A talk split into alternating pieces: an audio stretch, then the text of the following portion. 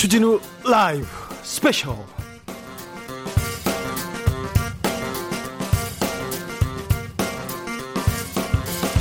2020년 6월 13일 토요일입니다. 안녕하십니까. 주진우입니다.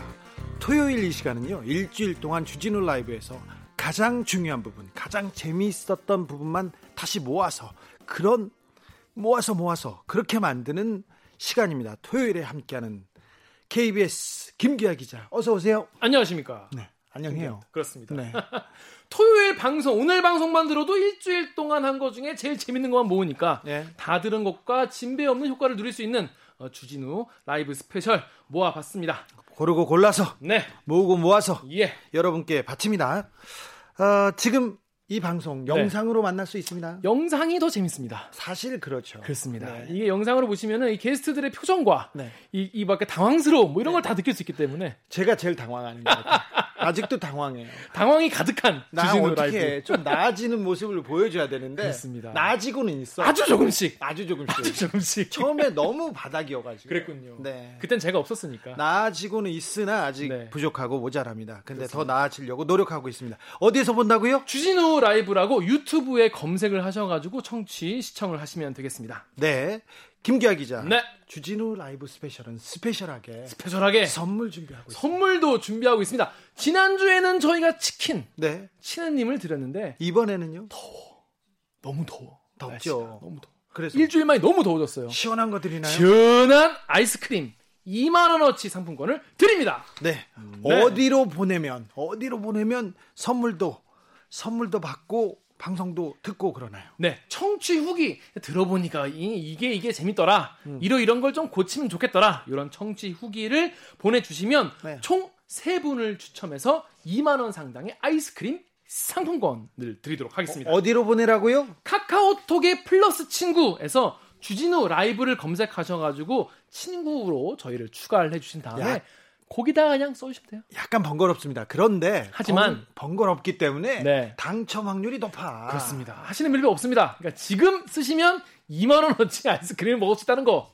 네. 물반 아이스크림 반입니다. 그러니까 그렇습니다. 이걸로 오십시오. 그럼 본격적으로 주진우 라이브 스페셜 명장면 다시 듣기 시작하겠습니다. 첫 번째 명장면은 뭔가요? 이번 주는 저희가 특별히 첫 번째는 경제, 두 번째는 역사, 세 번째는 외교 파트로 준비를 좀 해봤습니다. 다채롭네요. 그렇습니다. 다채롭게 준비해봤는데요. 네. 첫 번째는 이 삼성전자 이재용 부회장의 구속영장이 역시나 기각이 됐죠. 기각됐습니다. 그래가지고 예상대로. 그렇습니다. 그래서 그동안 계속 이 삼성 문제를 계속 함께 파오신 그 더 미래연구소의 김기식 정책위원장을 모시고 이야기를 나눠봤습니다. 이분은 삼성의 개혁을 위해서 24년째 목 놓아 부르짖고 있습니다. 아니 근데 보시면 아시겠지만 서로 내가 더 삼성한테 많이 당했다. 내가 더 손해 봤다. 이렇게 대결하시더라고. 김기식 위원장은 의원도 하고 그래도 또 뭐 양지에도 좀 있었어요. 네. 그래 중간 중에 양지에도 있고 중간에 막 해외 연수도 다녀오시고 그랬어. 네. 오로지 20년 동안 박해받은 사람은 나야. 컴컴한 곳에서 나야 나. 그렇습니다. 네. 이제 살짝 빛을 보려고 하는 우리 주진우 기자님입니다. 아, 빛은 못 보고요. 저는 아직도 계속 그렇게 어, 아스팔트 앞에 네. 앉아 있습니다. 네. 앉아 있는데 아무튼 김기식 위원장이 삼성의 그 경제 민주화를 위해서 삼성의 민주화를 위해서 굉장히 노력한 분이에요. 그래서 그 그동안에 쌓여왔던 내공, 경험들이 이렇게 하나씩 둘씩 나오는데 삼성에 관한 한 최고의 전문가라고 생각합니다. 그렇습니다. 근데 그 편을 나중에 찾아보시면 아시겠지만 제일 핵심적인 멘트는 그거였던 것 같아요. 삼성 문제와 관련해서 가장 변하지 않은 건 바로 법원이다라고 네. 했는데 사실 그렇게 생각해 본 적이 없었거든요. 왜냐면은 다 뭐 삼성을 되게 좋게 언론 언론 뭐 검찰 다 좋게 이제 보, 도하고 다룬다고 생각했는데 뭐 안 그런 경우도 있었거든요, 실제로. 사실 2008년 전후에 그 삼성 관련된 수사가 그 검찰에서 굉장히 세게 몰아칩니다. 그런데 삼성의 본질에 다가가지도 못했어요. 그때는 이재용 부회장을 부르지도 못했고요. 이건희 회장 마찬가지고요. 핵심 그 관계자를 부르는 것도 어, 검찰이 두려워했습니다. 그런데 검찰 수사가 계속되고 그리고 법정에서 법정에서 삼성 문제가 계속 다뤄지면서 어, 삼성의 포커스가 검찰에서 법원으로 넘어갔어요. 그래서 엘리트 판사를 계속해서 관리했습니다. 삼성. 그동안. 그래서 삼성에 대한 그 따뜻한 판결 계속 나왔어요. 어 이상하지 이 판결이 삼성한테만 가면 굉장히 그 이상한 판결로 그 휘어진 판결이 나오는 경우가 많았는데 음. 그 얘기를 김기식 위원장이 지적한 거죠. 그렇습니다. 예전부터 우리가 이제 뭐 이른바 관리의 삼성이다라고 네. 했는데 그 관리가 전 처음에는 이제 회사 사람들을 관리한다는 얘기인 줄 알았어요. 네. 어렸을 때는 와 보니까 기자 생활 해 보니까 아 삼성이 언론을 어떻게 관리하는가 이런 걸 옆에서 보잖아요. 네. 정말 정말 살갑게 열심히 살갑기도 한데 되게 무서워요. 음. 사실은 지금 KBS에서 제가 삼성에 대한 문제를 이렇게 얘기할 수 있다는 게 세상이 얼마나 달려도 달라졌는지 맞습니다. 제가 주진우 라이브 하면서 굉장히 감격하기도 합니다. 삼성 얘기하다가. 네. 제가 다른 언론사에서 삼성 얘기를 하지 않습니까? 그날 잘린 적도 있어요. 그날 네. 당일에 그날 잘렸어. 그리고 계속해서 어, 제가 다른 방송국에서 네. 어, 삼성에 관한 그 아이템을 하지 않습니까? 그러면 간부들이 계속 내려와요. 어. 그리고 어, 계속해서 그 간부들 간부들이 이거 뭐 하냐 어떤 거 하냐 하지 마라 계속 이렇게 압박이 옵니다. 근데 그게 그때는 그냥 이렇게 구전으로 아 뭐 삼성 얘기하면은 뭐 잘린다더라 삼성 문자면 PD가 뭐 욕을 먹는다더라라고 했는데 네. 이른바 장충기 문자 그 보도 누가 한 건지는 잘 모르겠습니다만 그 보도를 한 그 대단한 기자의 보도를 통해서 사람들이 그 실체를 봤죠. 그렇죠. 보고 저도 이제 기자니까 네. 마치 제가 보낸 것 같이 정말 얼굴이 뜨거워졌는데 그 보도 누가 한 겁니까? 아, 네. 제가 좀 했죠. 제가 삼성에 관한 기사를 많이 썼어요. 네. 김용철 변호사 비자금 사건. 네. 어, 전 삼성의 구, 그 구조본의 법무팀장이었습니다. 양심선은 제가 그거 해가지고 음, 어, 삼성 특검까지 가긴, 가, 기도 했는데 네.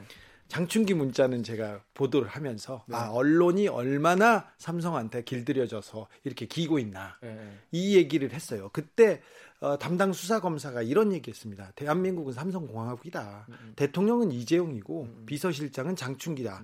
박근혜와 음. 김기춘은 그냥 떨거지였다. 음. 이 얘기를 했는데 그 말이 와닿습니다. 그런데 제가 삼성 언론상이라는 게 있어. 아, 삼성이 삼성- 주는 언론사. 그렇죠. 제일 그, 그 돈을 많이 줍니다. 네네네. 근데 삼성 언론상에 장충기 문자를 제가 떡하니 넣었지.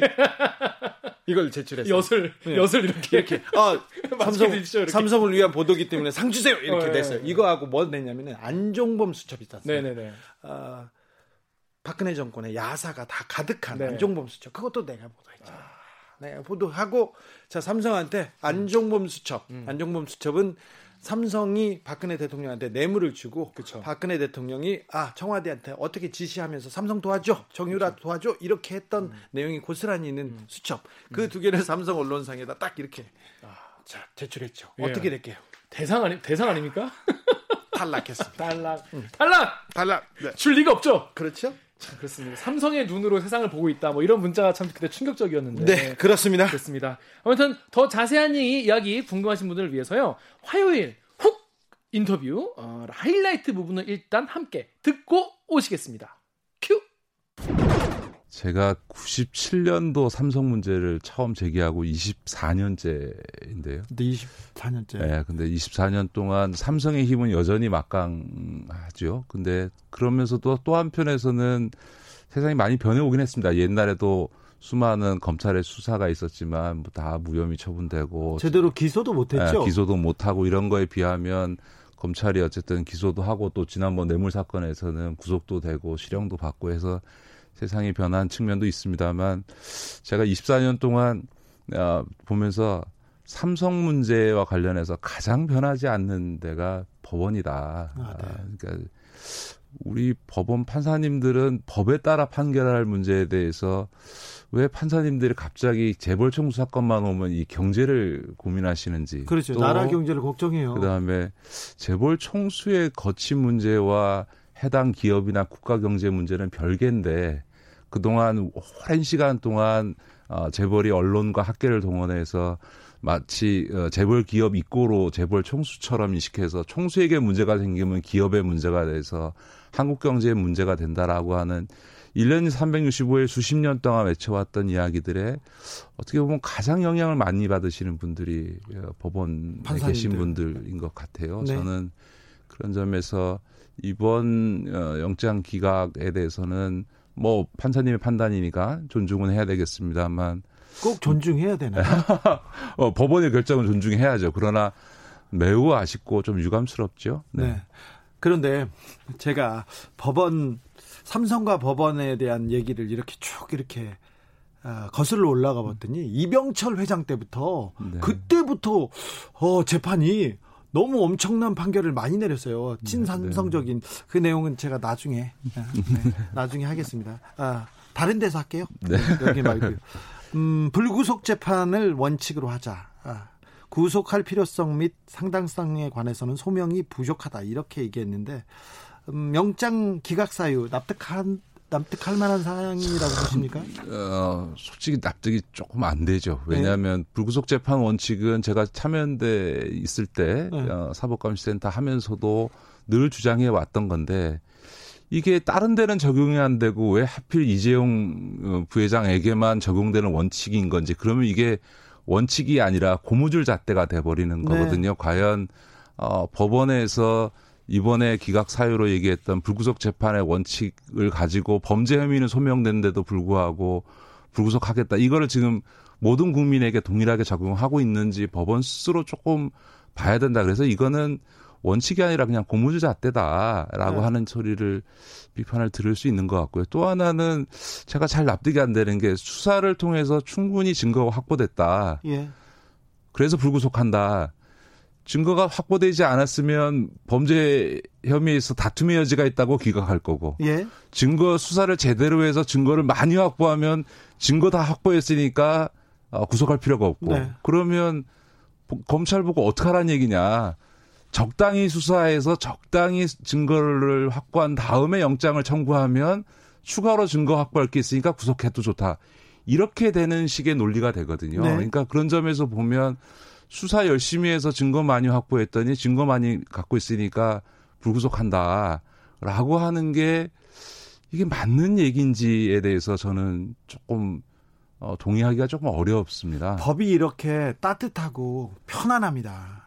그런데 어, 온 국민한테는 아니고요. 삼성한테는 좀 그런 것 같습니다. 음, 이제, 이제, 이제 검찰이 영장을 제출 청구할 것인지 아닌지가 남아 있고요. 그리고 삼성은 이제 어, 기소조차 막겠다는 입장입니다. 수사심의위원회로 끌고 가서 앞으로 어떻게 흘러갈 것으로 보십니까? 영장 재청구와 관련해서는 고심이 있겠죠. 아마 제가 보기에는 이복현 부장검사를 포함한 수사팀에서는 영장을 재청구하자라고 하는 의견을 가질 겁니다. 왜냐하면 국민들께서도 기억하시겠습니다만 어, 과거 그 2017년도에 최순실 사건 때 뇌물 사건 때도 1차에서 어, 기각되고 2차에서 다시 이제 청구해서 영장을 받은 바 있는 거죠. 그다음에 이번 결과에서 나온 것처럼 어, 그 이번 영장 어, 기각한 판사조차도 사실은 범죄 혐의는 어, 소명됐다, 인정한다라고 하는 것. 다만 불구속 상태에서 재판에서 다퉈라라고 예. 하는 거였으니까 그만큼 혐의 입증의 부분들이 확보되어 있는데 그러면 이제 어 사안의 중대성은 어 판사도 인정을 한 거고요. 그러면 주로 영장 발부의 사유는 증거인멸이나 도주인데 뭐 이재용 부회장이 도주의 우려는 없습니다만 증거인멸과 관련해서 얼마나 광범위한 증거인멸이 이루어졌습니까? 더더군다나 어, 심지어, 어, JY라고 하는 키워드가 들어간, 어, 말이 들어간 모든 파일을 다, 다 키워드 검색해서 다 지웠고. 이재용, 삼성전자 회장, 부회장 뭐 다 지웠죠. 그 다음에 무슨, 어, 무슨 노트북이나 각종 문서를 공장 바닥을 뜯어서 거기다 숨겨놓다가 적발되고 아마 우리나라 사법사상 이렇게 대담하고 광범위한 증거 인멸이 이루어진 사건도 없고요. 그와 관련해서 이미 법원에서 유죄 판결도 받은 바 있는 거 아닙니까? 그런 조건에서 사실 이재용 어, 부회장의 재판 과정에서는 분식회계 여부야 객관적 자료에서 금방 판명이 될 텐데 결국은 이재용 부회장이 어느 정도로 보고받고 지시하고 승인했느냐 갖고 이제 다툼이 이루어질 텐데 그거야말로 사실은 이제 관계자의 진술 문제라든가 어, 증거 관계가 이제 그 재판 결과에 영향을 미칠 텐데 이미 이렇게 광범위한 증거인멸이 이루어졌고 또 본인은 혐의를 일체 부인하고 있는 상황에서 증거인멸의 우려가 없다라고 바, 보면 도대체 증거인멸의 우려를 갖고 구속영장을 발부할 수 있는 사유가 뭐가 있을까라고 하는 점에서도 저는 어, 검찰에서 받아들이기 없고 어렵고 국민 상식적으로도 받아들이기가 어렵거든요. 다른 사람과 비교해서 보면 그러면 일선 수사팀에서는 아마 어, 다시 증거인멸 문제와 관련해서 어, 범죄 혐의 소명이 됐으니까 어, 추가적인 정황이나 사, 상황들을 어, 적극적 소명하겠죠. 예를 들어서 증거인멸 수사와 관련해서 협조했던 삼성 임직원들은 다 불이익을 받았고 네. 그걸 지시했던 지금 백모 상무는 오히려 복귀해서 승진했죠. 어, 어, 승진하고 그래서 어, 삼성에서 파기환송심에서 집행유예를 바꾸자 만들었던 사법 준법 감시위원회조차도 어떻게 증거인멸을 주도했던 사람이 다시 복귀할 수 있냐고 문제 제기를 해서 이재용 이- 이인용 삼성 사장이 부끄럽고 참담하다. 잘못됐다라고 인정한 상황이거든요. 이런 부분들을 잘 어, 파악해서 다시 영장을 청구할 수도 있다고 생각합니다. 다만 검찰 수뇌부 입장에서는 지금 삼성의 영향을 받고 있는 언론을 포함해서 네. 뭐 마치 검찰이 이 수사 잘못한 것처럼 네. 뭐 지금 온 난리를 일으키고 있지 너무 않습니까? 외로운 처지예요. 그 다음에 어 이재용 어, 부회장이 구속되면 마치 삼성이 곧 망하고 코로나 위- 경제 위기 어려워 한국 경제가 곧 쓰러질 것 같처럼 위기 의식을 조장하고 있으니 검찰 수뇌부 입장에서는 굉장히 부담이 어, 되겠죠. 네. 그러나 돌이켜 보면 우리 국민들께서도 재벌 총수가 구속될 때 이렇게 난리가 나지 않은 적이 없습니다. 늘 이런 것은 어, 반복됐는데요. 다만 이재용 부회장이 특별한 거는 그럼에도 불구하고 어, 재벌 총수에 대한 직접적 수사가 들어갔을 때 구속되지 않은 전례가 별로 없습니다. SK 최태원 회장도 그랬고 현대 자동차 그룹의 정몽구 회장도 그랬고 그런데 이재용 부회장은 빠져나갔습니다. 그러니까 네. 그거는 그만큼 재벌도 그런 얘기들이 있습니다. 그러니까 다 재벌도 다 같은? 재벌이 아니다. 네. 삼성과 그 나머지들이 있다라고 네. 하는 건데 그만큼 삼성이 갖고 있는 우리 사회에 있어서의 어떤 지배력, 어, 여론 주도력 이런 것들을 이번에 입증을 한 거죠. 과연 이 상황에 대해서 검찰 수뇌부가 어떤 판단을 할지 한번 지켜봐야겠죠. 저는 우리나라 법원의 대다수의 판사들께서는 그래도 법과 원칙에 따라서 어, 어쨌든 어, 제 판결을 하실 거라고 저는 그렇게 봅니다. 주진우 라이브. 더 미래연구소 김기식 정책위원장과 함께한 화요일 훅 인터뷰 하이라이트 부분 다시 듣고 오셨습니다. 김기아 기자, 네. 주진우 라이브는 풀 버전이 제맛이 훨씬 낫습니다. 그렇죠? 네. 왜냐하면 이제 어, 이재용 구속 수사 어, 뭐 기각 뭐 이거 이 이슈가 앞으로 좀 한동안 쭉 갈 거기 때문에 예. 이걸 풀 버전 한번 듣고 오시면은 아 네, 지금 상태가 어느, 어느 단계구나. 그러면 다음 뉴스는 어떤 거를 좀 뭐 좀 지켜보면 좋겠구나 이런 게 딱 그림이 잡히거든요. 삼성에 관한 한 최고의 정보와 제일 네. 빠르고 제일, 제일 정확한 정보를 주진우 라이브가 전해드리고 있습니다. 이거에 대해서는 제가 자부심이 있어요. 그렇습니다. 네, 저희가 저희가 예. 어, 이재용 부회장이 두 번 불려온다. 네. 그리고 구속영장이 청구된다. 네. 구속영장이 기각될 것이다. 네. 예측해가지고 다 맞추기도 다. 맞추기로. 그리고 내용도 알찹니다. 그렇습니다. 어디 가서 말씀하시기 편하게 저희가 잘 정리해놨으니까요. 유튜브나 팟캐스트에서 주진우 라이브 검색을 하신 다음에 6월 9일 화요일 일부 들으시면 되겠습니다. 주진우 라이브 스페셜. 네. KBS 디지털 뉴스부 김기아 기자 함께하고 있습니다. 다음은 다음 명장면은 어떤 장면인가요? 네, 6월은 6월 10일 어, 얼마 전이죠? 네. 6월 10일 어, 6·10 항쟁이 시작된 날인데 어, 민주항쟁 33주년이 되는 날이었어요. 예. 그래가지고 그날 6월 항쟁의 시작을 딱 알렸던 분이 계십니다. 그 종탑 꼭대기에 올라가서 성명서를 낭독했던 바로 그분이죠. 유시춘 EBS 이사장과 수요일 훅 인터뷰에서 얘기를 나눠봤는데요.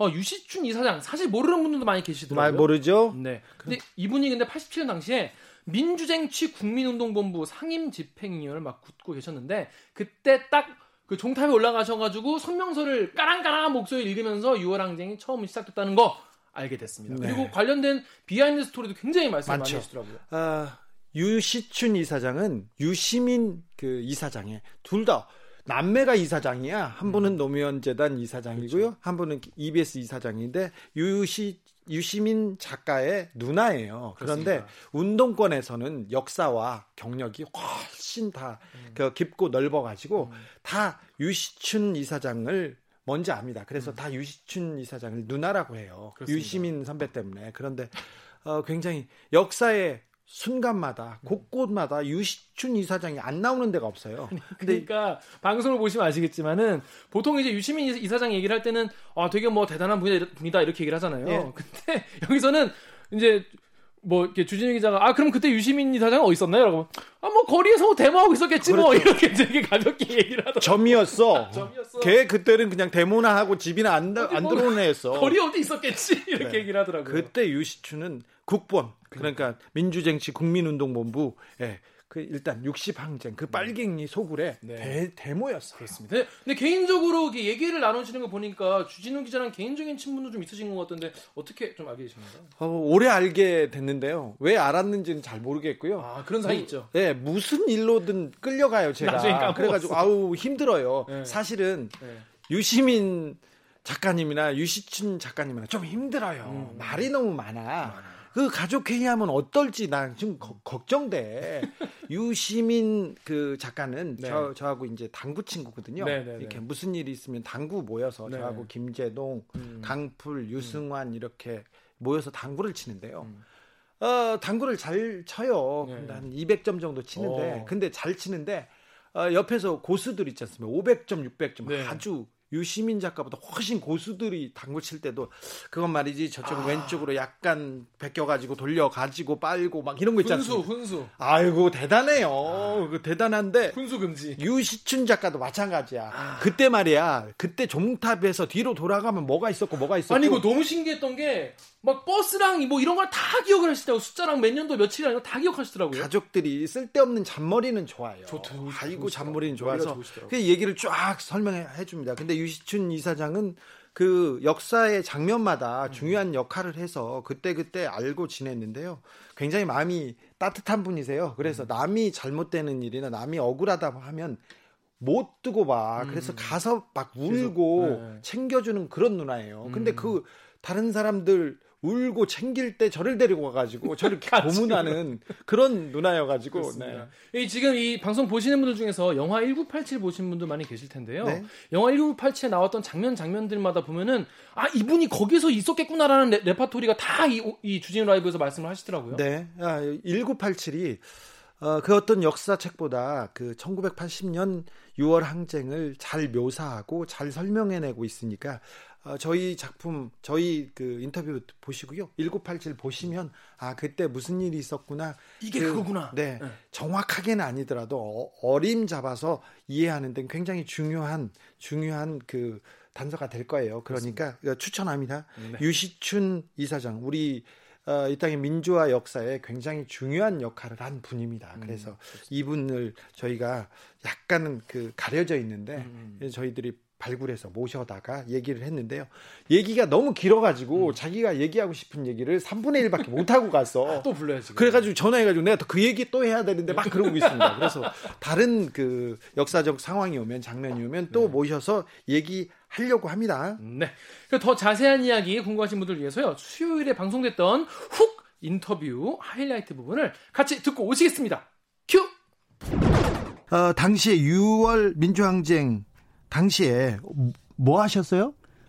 네. 민주쟁취국민운동 본부의 상임 집행위원으로 일하고 있었습니다. 아, 그래요? 네. 굉장히 높은 사람인데 그때는 아닙니다.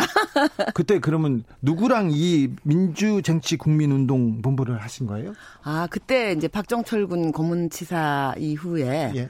전두환이 또 체육관에서 자기를 뽑아달라고 네. 4.13 호원 조치 직후에 네. 제야의 모든 분야 의 분들이 모여서 어, 호원 조치를 철폐하기 위한 그리고 민주주의를 쟁취하기 위한 그 구심점이 되는 단체를 만들었는데요. 네. 그게 민주헌법 쟁취 국민운동 본부였습니다. 네. 한 30여 명의 상임 집행위원이 있었고요. 예. 그분들이 실제로 기획을 하고 어, 실천을 하고 하는 그 단위였습니다. 예.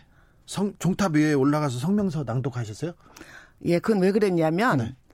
에, 그렇게 목소리가 좋은 편 아닌데. 아, 그렇죠. 네. 그런데. 그런데, 에, 그때 이미 3일 전부터, 네. 6월 7일부터 그, 집회 장소로 예고한 성공회 대성당 주변을 원천 봉쇄했잖아요. 원천 봉쇄를 삼겹으로 하고 있었어요. 예. 근데 저는 어찌어찌 들어갔어요. 어, 운 좋게 예.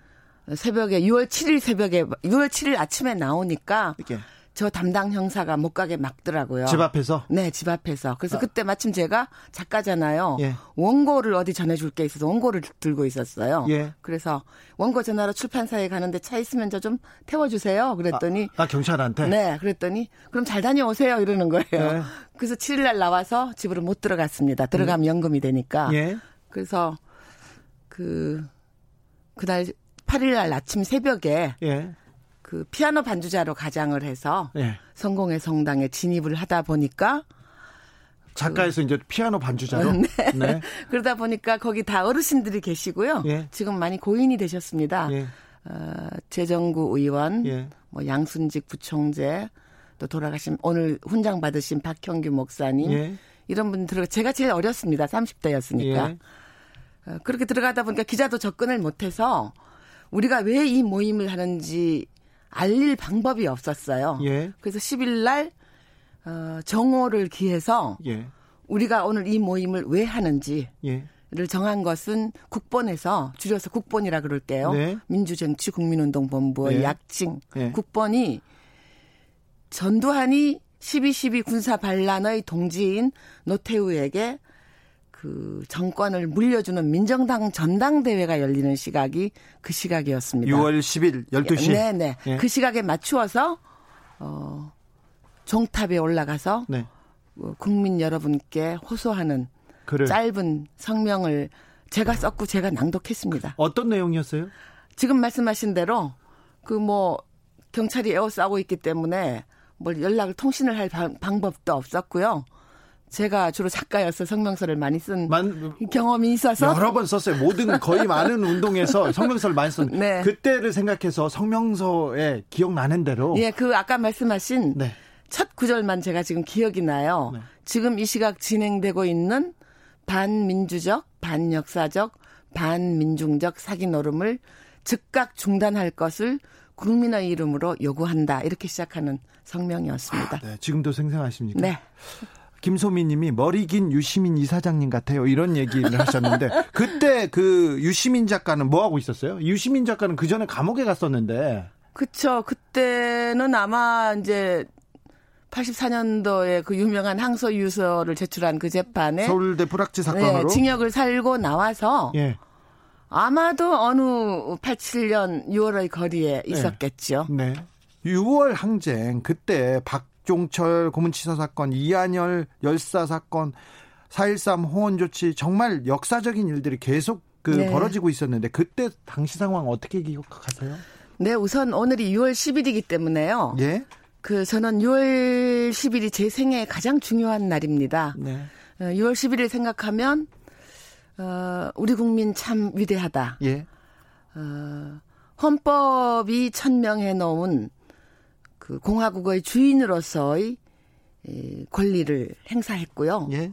그리고 어, 유신 독재 이후에 에, 군사 정권이 무력으로 국민을 국민들에게서부터 뺏어가 버린 참정의 권리를 스스로의 힘으로 되찾아온 날입니다. 네. 그 이런 역사가 그 누구의 도움도 없이 국민 스스로 공화국의 주인됨을 세계 만방에 알렸고요. 예. 그 이후로 또 어, 군사 정권이 탈취해간 헌법이 천명해 놓은 참정의 권리를 국민 스스로의 힘으로 찾아온 날이기 때문에 우리 민주주의 청사에서 영원히 빛나는 날이고 또 국민 그런 국민의 일원인 것이 굉장히 기쁘고 행복합니다.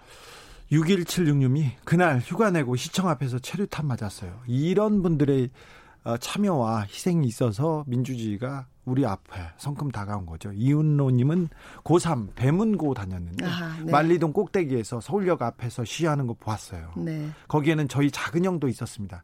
그런 작은 형들, 수많은 형들이 한 점 한 점이 돼서 아, 광화문 서울역 그 서울을 다 가득 메웠죠. 네. 정말 사람이 많이 모였다면서요? 네.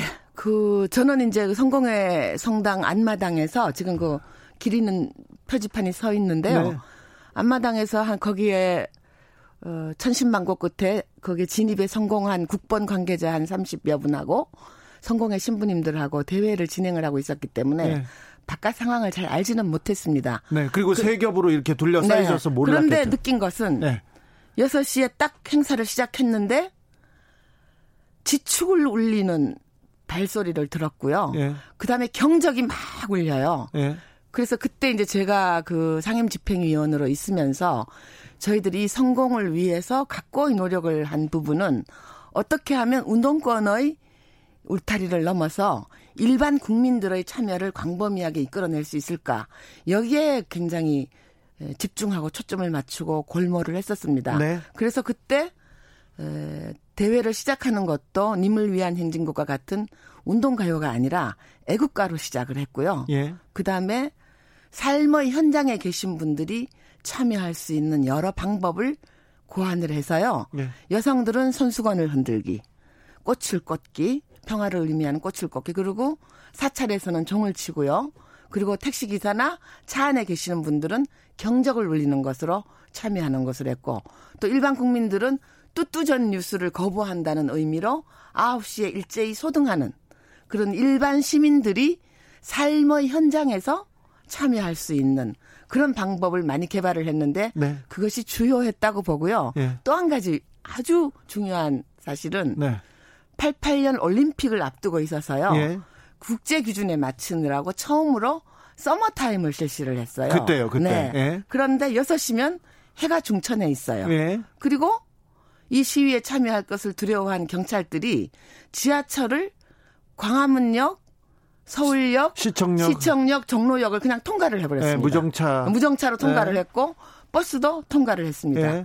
그러니까 그 일대 도심 일대에 있는 셀러리맨들 네. 6시에 나오니 해는 중천에 있는데 타고 갈 교통수단은 없어요. 없고 걸어가야 돼. 더 어디로 네. 나왔겠습니까? 광장으로. 전부 지상으로 올라왔죠. 네. 전두환이 도와준 측면이 있죠. 네.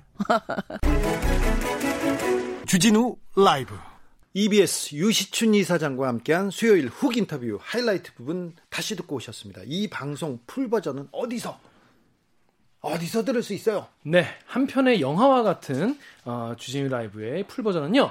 유튜브나 팟캐스트에서 주진우 라이브 검색을 하셔가지고 6월 10일 수요일 1부를 들으시면 되겠습니다. 주진우 라이브 스페셜 영상으로도 만나보실 수 있다는 거 네. 기억해 주십시오. 지금 바로 유튜브에서 주진우 라이브 검색하시면 딱 나옵니다. 김기아 기자 딱 나옵니다. 네. 김기아 기자 딱 있어요. 네. 다음 만나볼 명장면 어떤 내용입니까? 네, 요즘에 아 얘네가 왜 이러지? 어? 걱정하시는 분들 많아요. 네. 지금 북한과 우리나라의 관계가 갑자기 또 굉장히 냉각 상태로 지금 돌아가는 네, 안 좋아졌는데 느낌적인 느낌 지금 급격히 나빠지고 있다. 그렇습니다. 게다가 이렇게 어, 북한 같은 경우에는 어, 공식적인 그 채널과 뭐 노동신문 말고는 우리가 어떻게 돌아오는지 알 수 있는 경, 로가 적잖아요. 예. 그렇기 때문에 가짜 뉴스도 굉장히 많고 예. 뭐그 가짜 뉴스를 검증할 방법도 없고 이렇기 때문에 굉장히 혼란스러운 분들이 많이 계시는데요.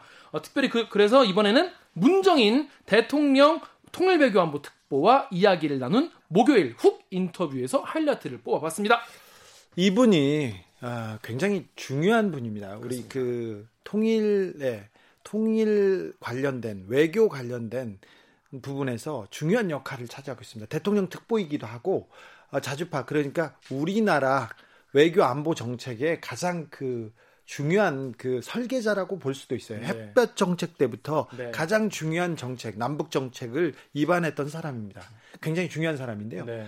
음, 잘 그 방송을 안 하시기도 하는데 지금은 60 때문에 조금 방송을 하셨어요. 음. 그런데 어디 가도 듣도 보도 못하는 얘기는 음. 많이 해놓고 가셨어요. 그렇습니다. 네. 특히 이번에는 그 이 문재인 특보가 원래 되게 예전부터 그러니까 남북 정상회담 그 6월 6.15 공동선 때도 이제 가졌지 않습니까? 네. 그, 그 당시 일화부터 쭉 이 통일 운동과 역사에 대해서 말씀을 하시는데 그 유시춘 사장님이랑 비슷한 게 정말 디테일에 강하시더라고. 디테일에. 디테일에 강하시더라고.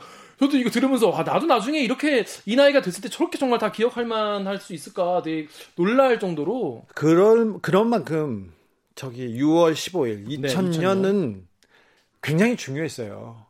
한국 역사에 남북 관계에 가장 중요한 역사적인 순간이었기 때문에 순간순간 골목골목을 다 기억하고 있지 않습니까? 음, 그렇습니다. 북한 입장에서도 사실 뭐 상대하는 이제 관료나 전문가 계속 바뀌는 것보다는 네. 계속 이제 컨택을 해오고 이제 공감대가 있는 사람이 하는 게 좋지 않겠습니까? 그래가지고 네. 문정인 특보가 하는 말이 굉장히 북한에서도 되게 잘 듣고 잘 네. 서로 이제 소, 어, 소통이 잘 되는 걸로 알고 있는데 그게 6.15 공동선언 때 방북했을 때의 기억 그리고 이번에 그 김정일 위원장 김정일 위원장이 그때 그 김대중 대통령에게 했던 말들 네. 이런 것까지 디테일하게 굉장히 말씀을 많이 해주시는데 네. 어, 그동 그전에는 알지 못했던 굉장히 재밌는 일화 같은 것도 많이 말씀을 해주셨어요. 그렇습니다. 시간이 굉장히 아까웠는데 물어보고 싶은 게 다 많았어요. 네. 김정은 위원장이 지금 어디 있어요? 그러니까 평양에 있다고 얘기하잖아요. 네. 그게 진담이거든요. 네. 쑥 나왔거든. 네. 그래서 그리고 그 국정원에서 매일 어디에 있는지 뭘 하는지 뭘 먹는지 체크하고 있다. 이거 그 쑥 나온 얘기였거든. 음. 그래서 아, 그런 얘기를 보면 아 우리 그 국정원이 우리 정부가 북한에 대해서 그래도 잘 준비하고 대비하고 있구나 이런 생각도 했고요. 그다음에 제가 이명박 대통령 네. 비자금 때문에 미국을 많이 갔었어요. 네. 그래서 미국 정부기관 사람들이나 정, 아, 저수지 취재하러 가셨고 예, 정보기관 사람들 CIA 다 음, 만나고 음, 그렇죠. 네네. 근데 워싱턴 갔을 때도 얘기할 때 문정인 특보가 네. 한국의 목소리를 내요. 네, 네, 남과 북한이 네.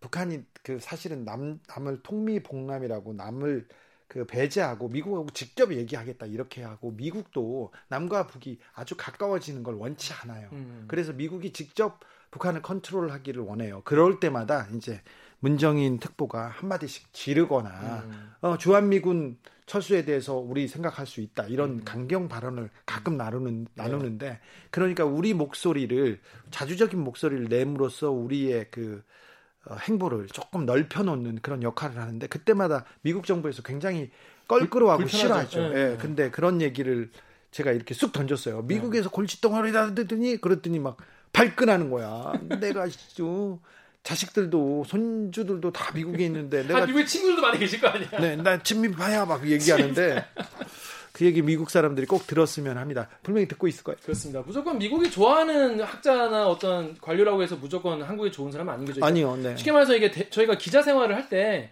제가 이 얘기를 듣고 그 얘기가 생각났어요. 그러니까 대기업에서 뭐 홍보팀이나 그런 데서 어, 출입하는 기자, 아, 그 기자 참 좋은 기자예요. 이러면은 일 똑바로 안 하는 기자일 가능성이 높다. 그렇죠. 그 대기업 홍보팀에서 아, 그 기자 너무 골치 아파라고 하면은 그 기자가 좋은 기자일 가능성이 높다라는 얘기를 들었어요. KBS 기자 기자들 중에 나 욕하는 사람도 많죠.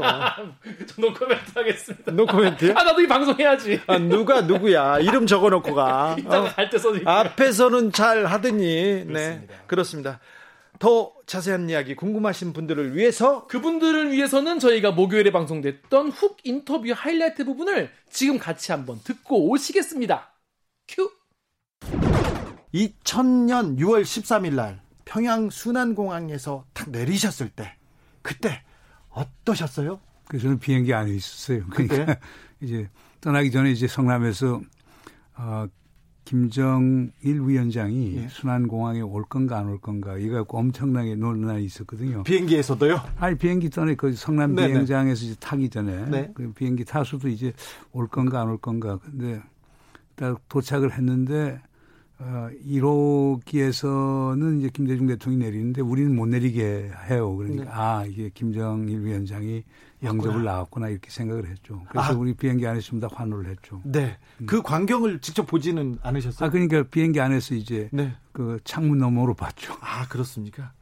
어 그때 그 김대중 대통령이 내려오고 김정은 위원장이 나왔어요. 그리고 북한 시민들이 평양 시민들이 와서 환영하는데 가슴이 진짜 쿵쾅쿵쾅 뛰더라고요. 그렇죠. 네. 저희들 이제 어, 대통령 김대중 대통령하고 김정은 위원장이 찬 차, 차가 제 앞에 선두로 갔고 저희들은 이제 마이크로버스 이렇게 타고 이제 가고 있는데 네. 정말 어, 순환 비행장에서부터 어, 백화원 초대소까지 정말 연도에 네. 평양 시민들이 많이 나와서 환영해 주는 걸 보고 저희들 상당히 감격했죠. 그날 저녁은 어떠셨습니까? 저녁에서 그날 많이... 저녁은 별로였어요. 그래요? 그러니까 이제 그날 저녁이 그래서 이제 가서 대통령께서는 백화원 초대소를 가고 저희들 네. 특별 수행원은 주암산 초대소로 갔어요. 네. 그다음 일반 수행원들은 고려 호텔에 호텔. 이제 네. 묵었었는데 근데 가서 움직이질 않는 거예요. 그러니까 그 점심도 저희들끼리 거기서 먹고. 아, 예. 그 저녁은 나중에 이제 김영남 위원장이 이제 만찬을 한다고 그래서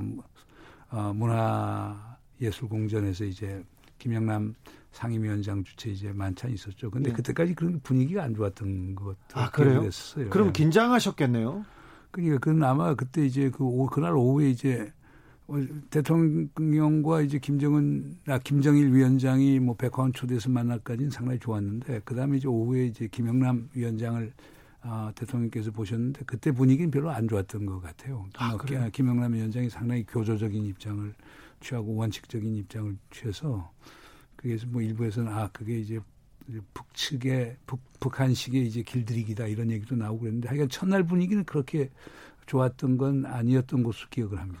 6.15 공동선언을 그 김정일 위원장은 사인하지 않으려고 뭐 서, 아니 여기까지 오셨으면 됐지 무슨 성명서냐 이런 얘기 했다는 얘기를 들었습니다. 그 6월 14일 날 이제 목란관에서 이제 우리 김대중 대통령 주최 만찬이 있었죠. 예. 그때도 뭐 김정일 위원장이 오느냐 안 오느냐 갖고 이제 논란이 많았었는데 결국 그것도 이제 저들이 이제 목란관 들어가려고 그러는데 북측 경호 팀들이 엄청나게 이제 검색을 하더라고요. 신발 심지어 어, 신발 벗어서 밑창까지 전부 다 조, 조사라고 하니까 아 이거 김정일 위원장이 오는구나 생각을 아, 했죠. 네. 근데 거기 분위기는 상당히 좋았어요.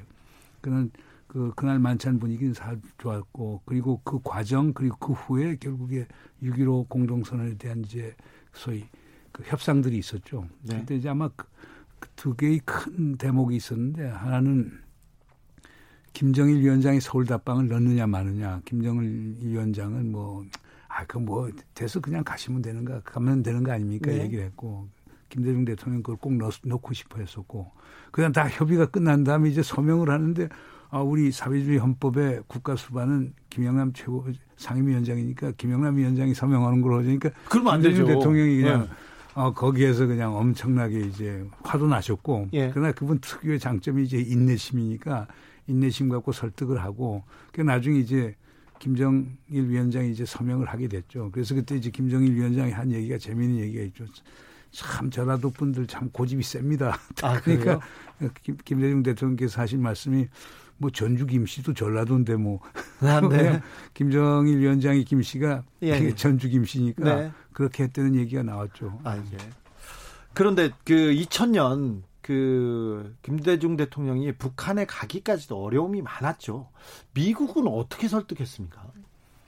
그때는 근데 전반적인 분위기가 사실 북미 관계가 개선이 됐기 때문에 그게 가능해졌던 겁니다. 그럼 북미 관계를 개선하려고 노력을 하셨던 거죠? 그때는 이제 그게 유명한 99년에 이제 금창리 어, 핵시설 의혹 문제가 나왔거든요. 예? 그래서 미 의회에서 어, 대북 특별 조정관을 만들자. 그래서 윌리엄 페리 전 국방장관이 이제 조정관이 된 거거든요. 예. 그래서 페리 장관이 평양을 두 번씩 갔다 오면서 우리 측하고 협의를 많이 했죠. 예. 그래서 페리 프로세스라는 걸 만들었습니다. 네. 그 페리 프로세스라고 하는 게 플랜 A는 북측하고 대화 협상을 통해서 풀어나가고 그게 안 됐을 땐 플랜 B로 간다라고 하는 게 이제 페리 보고서라고 하는 건데 그거 하는 과정에서 북미 과정 북미 관계가 상당히 개선이 됐습니다. 예. 그게 결국 우리 2000년 남북 정상회담을 만드는데 일종의 어, 그 디딤돌이 됐다고 할 수 있겠습니다. 네. 2007년 노무현 김정일 남북 정상회담이 있었습니다. 또 역사적인. 그때도 같이 가셨죠? 네, 그때도 왔습니다. 그때는 이제 첫 번째, 두 번째니까 조금 아 남북이 조금 한 번에 그 경험이 있으니까 노하우가 생겼을 것도 같은데요. 그때는 어떠셨어요? 그러니까 뭐 그때도 뭐 상황이 상당히 어려웠었는데요. 예. 그때도 이제 그 2006년 이제 10월 9일 날 북에서 1차 핵실험을 하지 않았습니까? 네. 그렇기 때문에 상황 한반도 상당히 상당히 어려워졌었는데 2007년에 2.13 합의라는 걸 해서 북한과 이제 미국 사이에 핵 문제 해결에 대한 어떤 기본 틀이 잡혀졌습니다. 네. 그렇게 하면서 북미 관계가 개선이 되면서 남북 관계도 개선이 돼서 결국에 아 14 평양 정상회담을 하게 됐던 거거든요. 네. 그러니까 그때는 뭐 기본적으로 우리 내곡동에서 그 정상회담에 대한 기본적인 노하우를 많이 갖고 있었죠. 예. 아 그리고 그래서 그때 당시 이제 김만복 원장 그리고 서훈 차장이 중심이 돼서 이제 그걸 만들었던 건데 어. 뭐 비교적 순조롭게 준비가 됐고요. 그리고 그때는 우리 김대중 대통령이 2000년 갔을 때는 비행기를 타고 순환공항을 갔는데 그때는 협상을 육로로. 해서 육로로 가는 걸로 해서 우리들이 어, 판문점을 지나서 개성을 해서 평양까지 이제 갔으니까 그것도 의미가 있었고요. 거기가 거기서 환대하는 것도 아예 평양 시내에서 처음에는 이제 김영남 위원장이 나왔고 그 다음에 평양 시내 들어가서는 김정일 위원장이 직접 나와서 환대를 했었는데 그때도 상당히 어, 감격적인 모습이었죠. 감격적인 모습이 다시 이어집니다. 2018년 문재인 김정은 남북 정상 회담으로요. 그리고 또 남북 정상은 어, 우연한 기회에도 또 도보다리에서 만나는 등 만났어요. 그래서 통일이 이만큼 온 줄 알았어요. 근데 갑자기 왜 이렇게 어려워진 겁니까? 어디부터 잘못된 거죠? 뭐 제가 볼 때는 2019년 네. 2월 27, 28일 하노이 북미 2차 정상회담에서 결국 문제가 생겼던 거죠. 북미 문제가 참 중요하군요, 우리한테는. 그러니까 특히 뭐 북에서 인식하는 것은 북은 기본적으로 우리 남이 미국의 예속 관계에 있다고 보니까 네. 북미 관계가 풀어져야 남북 관계가 된다고 보는 거거든요. 예. 그런데 이제 2018년 판문점 정상회담과 2018년 9월 평양 정상회담을 통해서 남측이 미국의 관계 없이 독자적으로 남북 관계를 개선할 수 있을, 있을 것이라고 하는 예. 그런 인식을 했을 가능성이 상당히 큽니다. 예. 그렇기 때문에 미국의 관계 없이 독자적으로 남북 관계를 아, 추진해 나가자라고 하는 이런 인식이 있었지만 네. 그러나 지금 우리 입장에서는 지금 북핵 문제, 핵 문제라고 하는 게 있기 때문에 네. 그거의 네. 진전 없이 남북 관계 진전에 현실적인 어려움이 있다는 걸 지금 보여준 거죠. 그러나 하여간 중요한 거는 하노이 정상회담에서 북에서 제시한 영변 핵시설을 완전히 영구적으로 폐기할 터이니 네. 북에 대한 유엔 안보리 제재를 일부 완화해달라고 하는 것을 트럼프 대통령이 수락을 했으면은 사정이 상당히 달라졌을 거라고 봅니다. 그런데 네. 그걸 거부를 했거든요. 그건 예. 김정은 위원장의 경우는 평양에서 60시간 기차 타고 하노이까지 와서 네. 빈손으로 돌아간다는 것. 그럼 북한 주민들에게 어떻게 설명할 겁니까? 네. 아무리 북이 1인 지도 체제, 유일 지도 체제라고 하는 시스템이긴 하지만은 그 주민 없이 소위 인민 없이 네. 지도자의 존재 이유는 정당하기 어렵거든요. 그런데 네. 좀 북한 주민들한테는 하여간 성공하고 오겠다라고 하는 메시지를 던져놓고 빈손으로 돌아갔으니까 뭐 김정은 위원장 입장으로서는 상당히 난감할 수밖에 없겠죠. 예. 최근에 김여정 노동장 제1부부장 되게 거칠어졌어요. 그래서 굉장히 강경 일변도로 나왔는데 많이 좀 속이 상한가 봐요. 당연히 그러겠죠. 네. 지금 남북 관계 2018년 2월부터 남북 관계를 추동하는데 핵심적 역할을 한 게 김영정 부부장입니다. 네. 근데 남북 관계가 지금 무슨 성과가 있습니까? 요즘 김정은 체제하에서 북한 통치 방식은 성과주의입니다. 네. 제안은 받아들이는데 성과를 내지 못하면 책임을 져야 됩니다. 김여정 입장에서는 성과를 못 냈잖아요. 지금. 못 냈으니까 그 이번에 엄청나게 이제 강한 대남 비방 성명을 낸 거는 어떻게 보면 자기 반성이라고 얘기할 수도 있겠죠. 그 북한 주민들한테 설명을 해야 될 겁니까? 주민한테 보여주는 게 더 더 크겠죠. 아 당연히 북한 주민들에게 음, 왜안 됐으며 네. 어, 그래서 우리는 앞으로 뭘 할까 신가를 보여줘야 되는 건데 네. 참 안타까운 일입니다. 아, 미국의 일방주의 북한의 경직성, 한국의 무기력, 중국의 소극 외교가 현재 남북 관계 불확실성을 가져왔다. 이렇게 진단하셨는데 아, 앞으로 이 그 불확실한 우리 미래를 이렇게 뚫려면 어떻게 해야 됩니까? 특별히 우리는 어떻게 해야 됩니까? 우리 정부가 결기를 갖고 예. 정책을 펴야 되겠죠.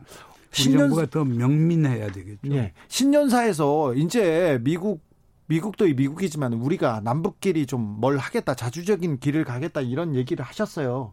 근데 아직 뭐 움직이고 계신 것 같지는 않습니다. 이 정부가. 북도 반응을 또 안 했어요. 예. 그러니까 제가 볼 때는 우리 정부도 경, 결기를 가지고 예. 어, 그렇다고 미국하고 협의를 하지 말라는 얘기는 아니고 예. 미국하고 협의를 하고 한편으로 협의하면서 다른 한편으로는 남북관계 개선의 돌파구를 마련해야 되겠죠. 그러려고 하면 우리 행정부처들이 결기를 가져야 합니다. 네. 그래서 용기를 갖고 해야 되고 또 북도 거기에 또 화답을 해줘야 됩니다. 예. 우선 남북이 만나서 얘기를 해야 우리가 뭐 개별 방문을 하든 결국에 무슨 어, 비무장지대를 국제 평화지대화로 만들든 철도를 연결하든 뭐 2032년 하계 올림픽 유치 공동 노력을 하든 간에 제일 중요한 건 북이 나와야 되거든요. 예? 물론 지금은 코로나 전국이기 때문에 북도 쉽게 나올 수는 없는 거겠지만 가급적 빨리 나와서 남북이 얘기를 해야 우리도 힘이 실릴 수 있죠. 그런데 예. 북이 응답을 안 하는데 우리 정부가 아무리 안을 나고 한다고 하더라도 그 미국에서는 어떻게 보겠습니까? 미국에서 당연히 그 웃겠죠. 예. 한번 해봐라. 북이 답변도 안 하는데. 예. 그런데 이제 어, 우리가 북이 좀 알아야 될 게 북이 북미 관계에서 무슨 획기적인 전환을 가져오려고 하면 혼자 힘으로 절대 안 됩니다. 우리랑 협의하고 우리랑 같이 가야 됩니다. 그래야죠. 음, 그렇기 때문에 북도 지금 일방적인 비난만 해서는 비방 비난만 해서는 답이 안 나옵니다. 그러니까 우리하고 협력을 해야 합니다. 네. 주진우 라이브 문정인 통일외교 안보특보와 함께한 목요일 훅 인터뷰 듣고 오셨습니다. 저희가 통일 외교에 대한 얘기는 계속 하려고 합니다. 네. 주라이브에서. 네. 저희가 일자리 문제 그리고 남북 문제에 대해서는 조금 더 집중하고 여러분들한테 설명하고 그래서 우리가 통일 시대를 여는데 조금 밑거름이 되고자 노력하겠습니다. 아무튼 이 방송 풀 버전 어디에서 들을 수 있습니까? 네, 문정인 특보가 약간 좀 무섭게 생겼잖아요.